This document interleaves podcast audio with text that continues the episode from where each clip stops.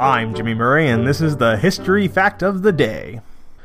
Today's history lesson is on Volkswagen. Volkswagen is a car company from Germany. The word Volkswagen means people's car in German. Its headquarters are in Wolfsburg, Lower Saxony. It was started in the 1930s at the request of the country's leader, Adolf Hitler, to produce a car designed by Ferdinand Porsche. In the 1930s, Adolf Hitler was looking for someone who could make a cheap car that the common German worker could afford. At the same time, Ferdinand Porsche had been working for years on a cheap car that could hold a family and would drive like a real car, not a micro car.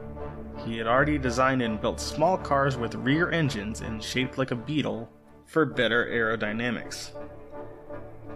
At the time, Owning a car in Germany was something only for the rich people, and most car companies were not interested in making a low cost car. Porsche's company, also called Porsche, only made designs for others at that time.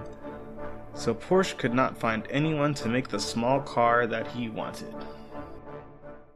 I'm Jimmy Murray. Thanks for listening to History Facts on the Kid Friendly Network. Music is by Kevin MacLeod. Executive producer Chris Krimitsos.